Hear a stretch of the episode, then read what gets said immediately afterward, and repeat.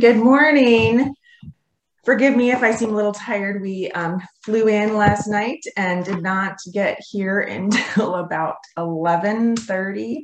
Um, so I'm going to come to you today with more Enneagram and nutrition. So to recap from last week, I started talking about the body center. Um, and how it how those types relate to nutrition. Um, just a real quick overview on the Enneagram again. It's a nine point personality system that demonstrates how each personality type, there are again nine, um, adapts as a child to receive love and validation. It's not just what you are, but why you are the way you are. It gives you um, ways to grow, pers- you know, personally and professionally and emotionally. Shows you kind of where maybe where your rumble strips are if you're going towards maybe the unhealthy side of your type. Um, and it also talks about your unconscious motivations, your core fears, and your core desires. So, what does that have to do with your nutrition? A lot, because our relationship with food, again, is one of the most significant relationships we will ever have in our lives. Um, food has so much power over us, both in a good way and in a bad way. It's really social, it brings people together, it's cultural, environmental, et cetera, et cetera. But it also evokes pain, fear, um, feelings of, of control or lack of control, can cause anxiety, isolation, all of these things. So every person has at one point struggled with a relationship or a disordered relationship with food. So I just thought I would go through all the centers. Last week I did the body center and gave you some strategies by Enneagram type um, to improve your relationship with food. So today we're talking about the heart center. That's your twos, threes, and fours. Um, they are very emotional. Um, they are relational. They are also, they just need a, a, strong sense of purpose, a yearning, a longing for a, a, a purpose. Um, they all take in life through their feelings that remember last week the gut um, or the body center was was action and the gut instincts. The twos threes and fours are very much about their heart. What is what do i feel? They're very feeling. Um, they're all concerned with image. Um, they're seeking attention and their underlying issue is predominantly shame. And each of them have a different way of dealing with their shame. Twos tend to focus their feelings outwards because they don't want to feel shame. Threes tend to deny their feelings because they want to resist shame. And then fours focus their feelings inward in hopes of avoiding deeper shame. So I'll stop with the uh, type two. These are the helpers. We have a lot of twos in our in our organization as well. Um, their core vice is pride. So that's their their deadly sin, if you will. And I call these the emotional eaters. They tend to over express their emotions and they see food as a form of nurturing. They either focus too much on feeding others and then they neglect themselves, or they're very prone to emotional eating, binge eating.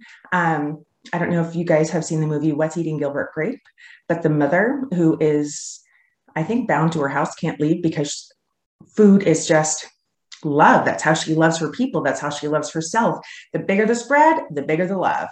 Um, but instead, remember, you can't pour from an empty cup. So you've got to take care of yourself first. And one of the best ways, one of the most important ways to take care of yourself is through your nutrition. Fueling your body, your body is a temple. Fueling your body with healthy foods allows you to be able to take better care of other people. Um, look for more productive non food activities to cope with your stress. Um, I know we have some people doing the step bets in the past just getting out in the fresh air, um, going for a coffee with a friend, just pouring into yourself. And remember, honoring your emotions is important. You cannot push them aside to take care of everybody else, but you also don't need to do that with food. So there's some coping mechanisms or some uh, tips for number twos. Now we'll move on to the type threes. These are the performers, the achievers. They want to appear successful avoid looking like a failure at all costs. At all costs, you're looking at a three. Um, their underlying uh, vice is self deceit. So they are the least in touch with their feelings of anyone on the Enneagram. I call these the detached eater. They are just highly rational and detached from the comforting aspects of food. They look at food as fuel, a means to an end. They're too busy achieving, doing things to deal to sit down and really enjoy what food can bring to them above just fueling their body. Um, they're very they micromanage food to achieve health and fitness goals. Um, so is it a wonder that I ever decided to get into competing? Because I mean, heck, I can control the heck out of this and and weigh my food down to the ounce and the gram. Um, they're a strong. They have a strong sense of self control and they are extremely disciplined because that's winning. That's another way to win. And they can develop uh, anorexia if they're overly focused on food. So they're pr- very prone to, to developing that eating disorder. So instead, you threes, take time to enjoy your food, taste it, chew it. It's not rushing through a meal sitting at your desk so you can get more productive and get more done. Just really enjoy every bite. Um, practice becoming present in the moment with the people around you, the smells around you, the smells of your food, um, and then listen to your body's needs and respond without worrying about the macros, the calories. Realize that not everything in life needs to be tracked and measured. A lot of things, but not everything, and not always. You certainly don't want to let go of of your portion control and just kind of having an eye on it, but you don't need to have it down to the gram or the ounce all the time. So that's help hopefully helps for you for you threes out there. Number fours these are the individualists. They are artsy think um, they're very they're in the performers or artists or um, they're very bright brain dominant generally. Their underlying core fear is envy and i like to call these guys the thoughtful or girls the thoughtful eaters because they are artistic and deeply in touch with their emotions. Fours feel their emotions more than anyone on the Enneagram. So threes don't feel them at all, or at least in touch, and fours like feel them enough for everybody else. Um, and then they tend to express their emotions through food. They don't have very predictable palates because they have to feel it. So if it's fall, they're feeling fall foods. If it's summer, they're feeling barbecue. If it's you know they have to be like they, everything has to be like a symphony for them. Um, they make choices based on the setting, the event, the time of the day. They typically wouldn't have breakfast for dinner. That's absurd to them. Uh, they may create a lot of rules in their nutrition, um, only eat cake on birthdays.